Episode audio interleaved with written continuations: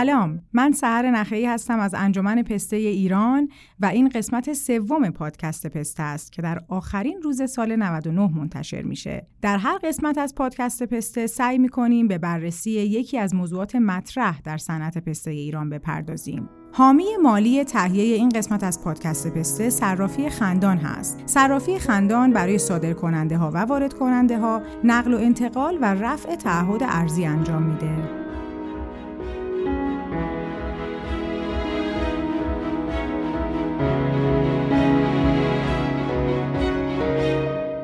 خب در قسمت قبل ساختار صنعت پسته امریکا رو براتون توضیح دادیم.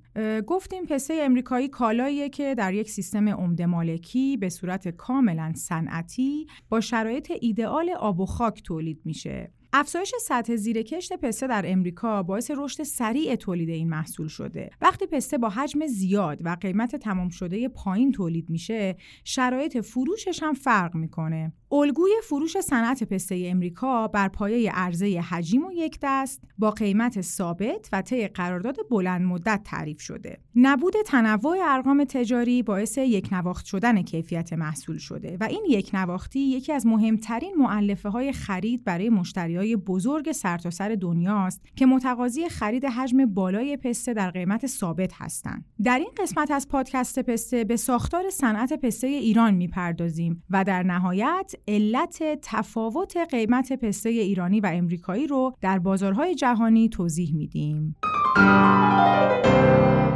صنعت پسته ایران از نظر ماهیت یک کسب و کار سنتی و تجربیه که رغم سابقه هزار ساله تولید تجاری اون از حدود 100 سال پیش شروع شد و در حال حاضر تولید پسته ایران حدود 200 هزار تن پسته خشک در سال برآورد میشه. این در حالیه که اوج تولید پسته ایران در سال 1386 با رکورد 267 هزار تن بوده. ساختار صنعت پسته ایران رو به طور خلاصه میشه در سه بخش تولید فراوری و بازرگانی خلاصه کرد. ساختار بخش تولید پسته ایران با فعالیت نزدیک به 200 هزار باغدار به شدت خورده مالکیه و بیش از 70 درصد تولید از باغات دو هکتاری یا کمتر به دست میاد. در سالهای اخیر تولید پسته در سرتاسر سر کشور گسترش پیدا کرده. بر اساس آخرین آمارهای انجمن در حال حاضر سطح زیر کشت پسته ایران نزدیک به 400 هزار هکتار برآورد میشه که در 27 استان کشور پراکنده شده. میانگین عملکرد باغات پسته ایران حدود 500 کیلو در هکتاره. دلیل اصلی پایین بودن عملکرد اینه که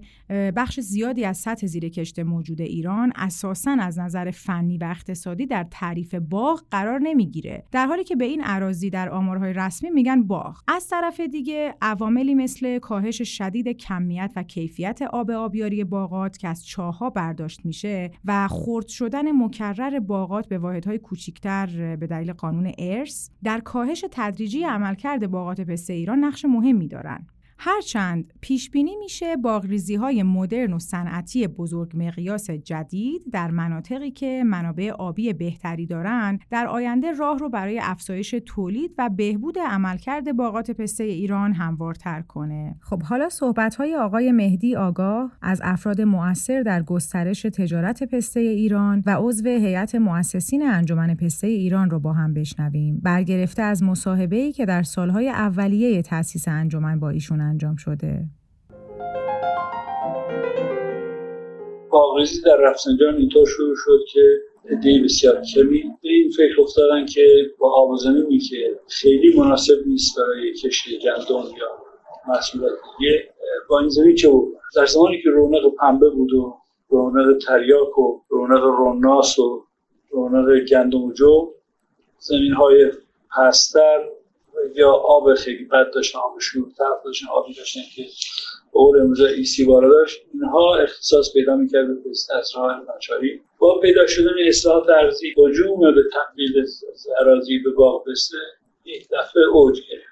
تا زمان اصلاحات ارزی هنوز عمدتا در رفسنجان کشاورزی زراعی معمول بود تا باغ بسته.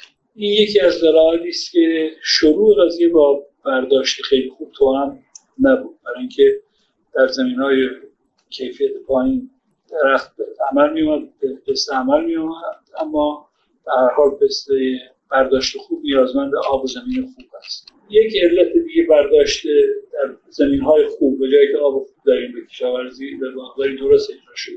ما برداشت متوسط و مطلوب نیست. مثال هواشناسی که ما یک کمی شدیدتر از آمریکا داریم.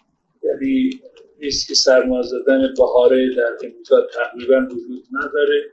در ایران این ریسک اضافه میشه این عملا یکی از دلایلی که متوسط برداشت ما رو به شدت کاهش میده. دوره ای که این زمین های خوب آب خوب و درخت بزرگ داشته باشن وجود نداشته. ولی در جاهایی که می‌دونیم این عوامل با هم مطلوب بودن و درخت وجود داشته و روش نسبتا صحیح باغداری اجرا شده. برداشت های دو تا سه من در قصب در سال آور و ناآور بدون حادثه سرمازدگی داشتیم دو تا سه من در قصب فکر کنم تبدیل بشه به چیزی حدود مثلا سه تن در هکتار ارائه زیادی عملی و واقعی وجود داشت.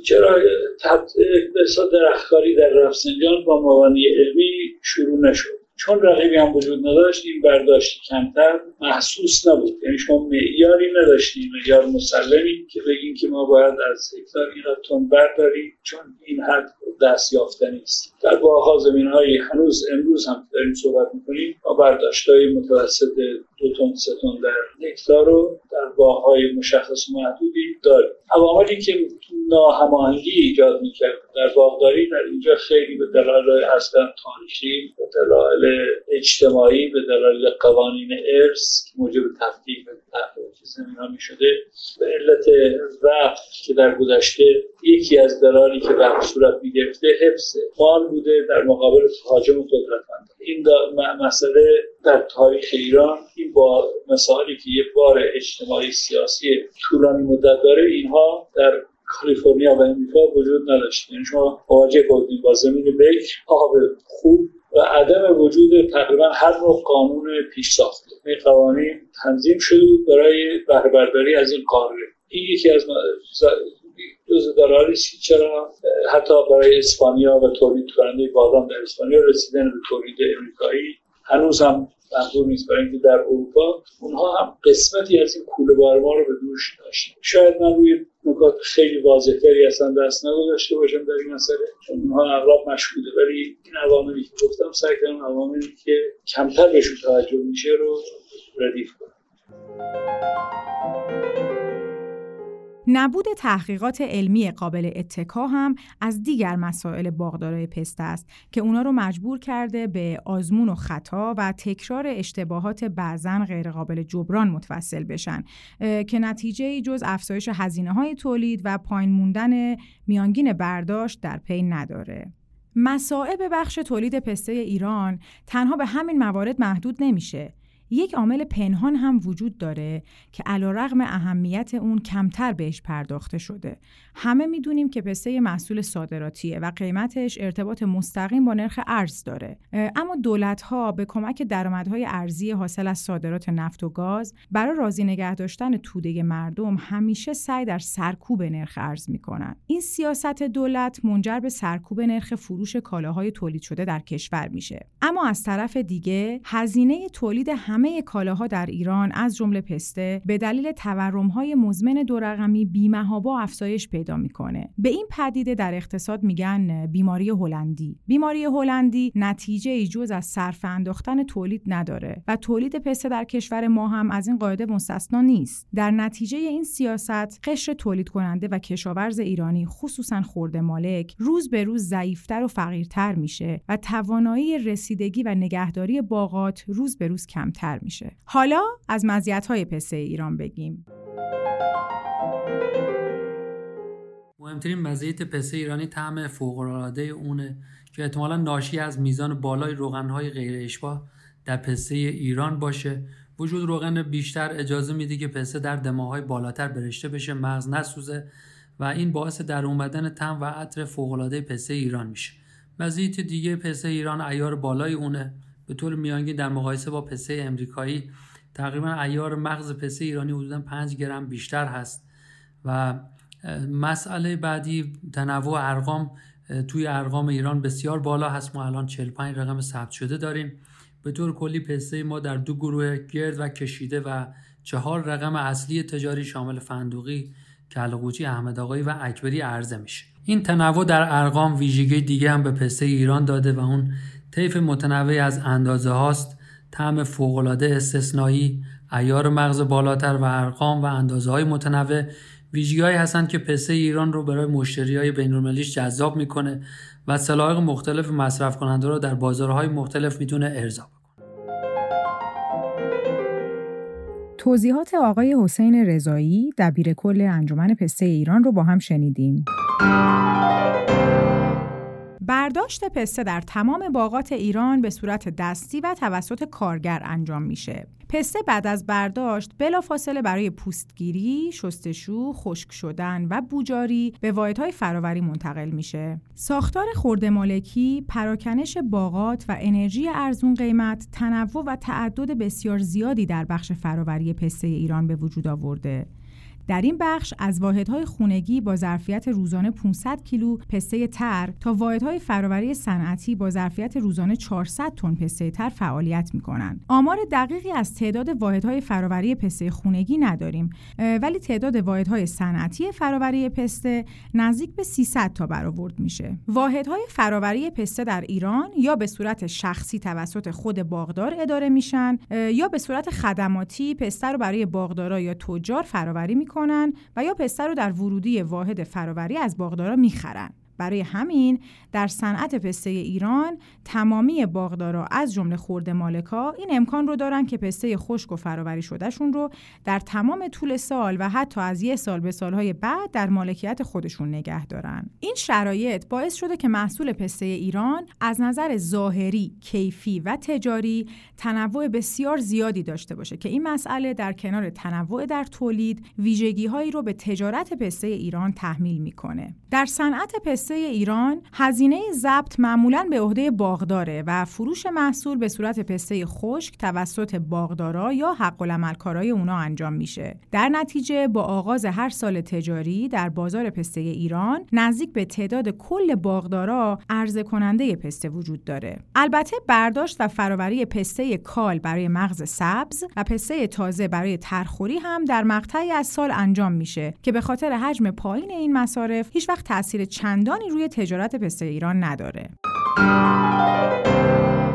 حالا به بررسی بخش بازرگانی پسته ایران که از دو قسمت بازرگانی داخلی و خارجی تشکیل شده می‌پردازیم. در بازار پسته ایران تجار داخلی پسته را از باغدارای کوچیک یا متوسط می‌خرن. از این پسته ها بارهای تجاری در احجام بزرگتر می‌سازن که بعد اونها رو به صادرکننده ها یا مشتری های بازار داخل بفروشن. اما باغدارای متوسط تا بزرگ معمولا محصولشون رو به صورت مستقیم یا از طریق حق العملکارا به صادرکننده ها یا مشتری های بازار داخل عرضه می‌کنن. به خاطر وجود نظام خورده مالکی در بخش تولید و عدم وجود منابع مالی کافی برای تجارت پسته در ایران، بازرگانای داخلی نقش مهمی در تجمیع پسته از خورده مالکا و روونسازی تجارت این محصول به عهده دارند. در بخش بازرگانی داخلی بعضا ممکنه یک محموله پسته چندین مرتبه دست بازرگانای داخلی بچرخه تا به طرف تقاضای نهایی یعنی صادرکننده یا مشتری مصرف داخل برسه. در هر مرحله از این داد و ستد هم ممکنه محموله پسته با توجه به نیاز و سلیقه خریدار مورد پاکسازی، مخلوطسازی یا بهرهبندی مجدد قرار بگیره. پسته در داخل ایران عمدتا به سه صورت مصرف میشه. آجیلی فله، آجیلی بندی شده یا به صورت مغز در صنایع شیرینی سازی. مصرف سالانه پسته در داخل کشور حدود 15 تا 20 درصد میزان تولید سالانه ایران برآورد میشه. ایران یکی از صادرکننده های اصلی پسته است. چند صد صادرکننده پسته در ایران وجود داره که سالانه بیش از 80 درصد پسته تولیدی کشور رو به بازارهای جهانی صادر می‌کنن.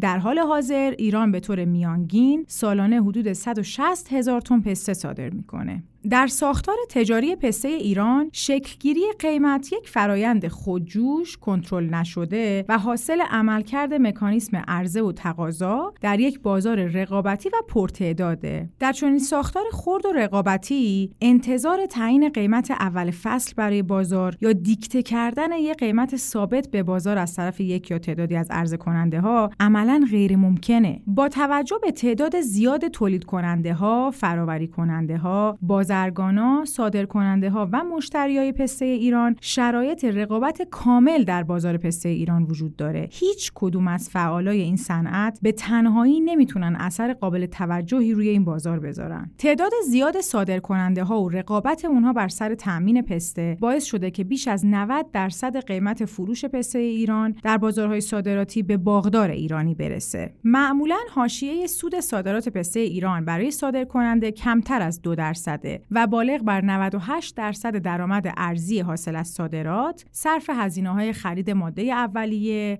فراوری مجدد و هزینه های عملیاتی صادرات پسته میشه. هرچند صادرات پسته ایران تابع قوانین بازار آزاد و رقابتیه ولی بسیاری از عوامل بازدارنده داخلی مثل اقتصاد بیمار نبود توان و امکانات مالی لازم قوانین و مقررات دست و پاگیر و خلق و سایه دولتی و بعضی فشارهای خارجی مثل تحریم‌های امریکا توان صادرکننده ایرانی رو در عرصه رقابت جهانی محدود کرده. تنوع پسته ایران از نظر رقم، سایز و خصوصیات فیزیکی و شیمیایی از یک طرف و محدودیت هایی که عنوان شد از طرف دیگه فروش پسته ایران رو به سمت قراردادهای لحظه‌ای و کم حجم سوق داده. این مسئله با توجه به تغییر روند جهانی زنجیره تامین مواد غذایی به سمت خرید محصول حجیم و یک نواخت از طریق عقد قراردادهای بلند مدت و با قیمت ثابت به چالشی برای صنعت پسته ایران تبدیل شده.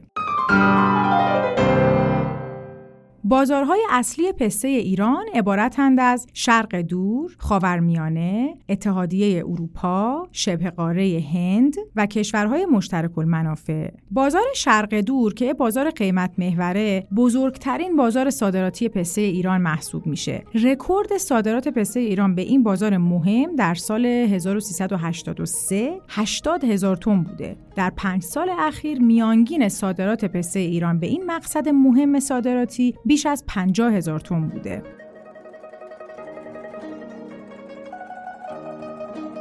به دلیل آشنایی تاریخ و فرهنگ خاص مردم خاورمیانه مصرف سرانه پسته در این بخش از جهان از قدیم الایام خیلی زیاد بوده و یکی از بازارهای قدیمی و مهم پسته ایران به حساب میاد. این بازار معمولا خواستار پسته های لوکس ایرانیه. میانگین صادرات پسته ایرانی به کشورهای عربی در پنج سال اخیر نزدیک به 45 هزار تن گزارش شده.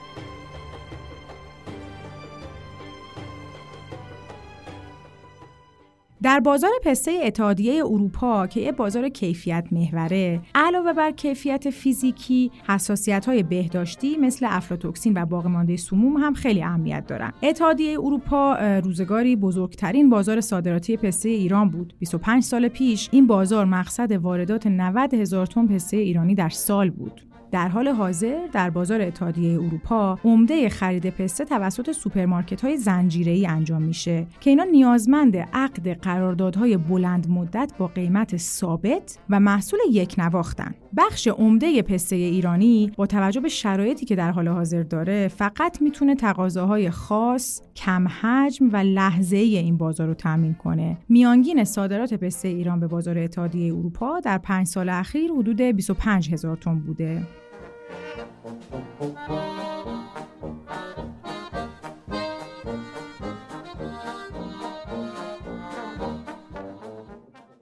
بازار هند یکی از مقاصد مهم برای پسته ایرانه. در این بازار کیفی علاوه بر خصوصیات فیزیکی رؤیت پسته هم جایگاه ویژه‌ای داره. بازار هند یه بازار تنوع محوره.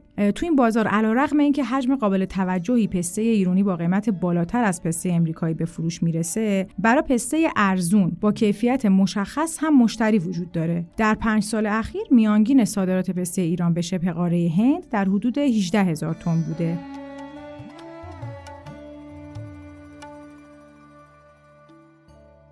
کشورهای مشترک المنافع هم از مقاصد مهم صادرات پسته ایران محسوب میشن. در پنج سال اخیر میانگین صادرات پسته ایرانی به این بازارها 13 هزار تن گزارش شده.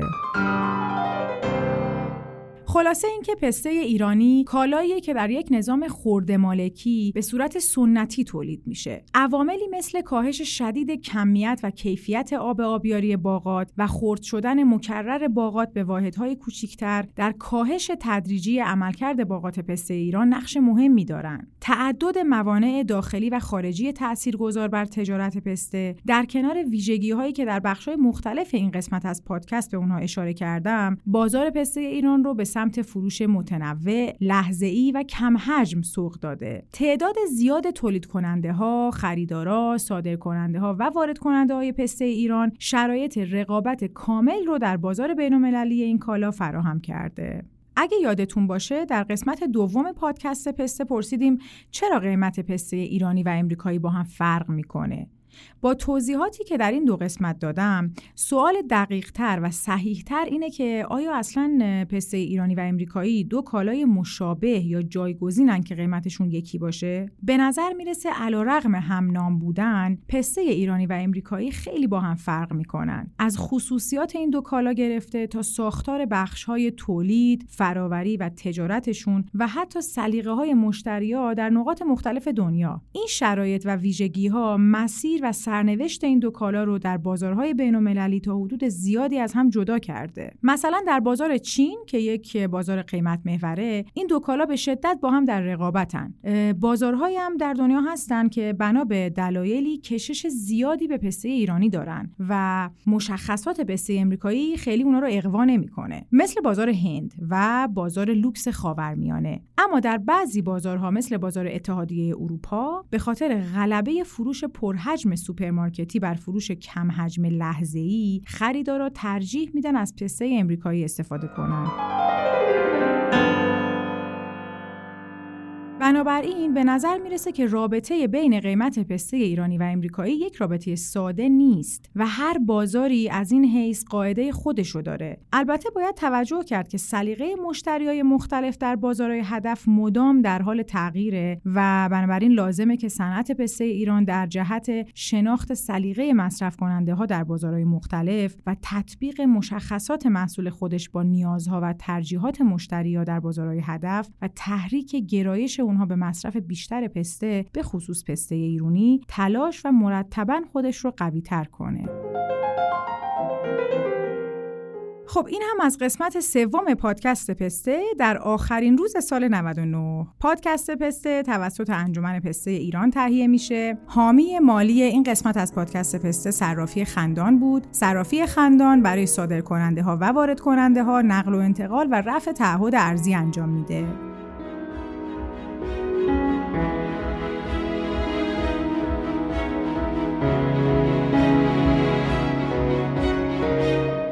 در آخر هم از طرف خودم و همکارام در انجمن پسته ایران سالی پر از سلامتی و شادی براتون آرزو مندیم. سال نو مبارک!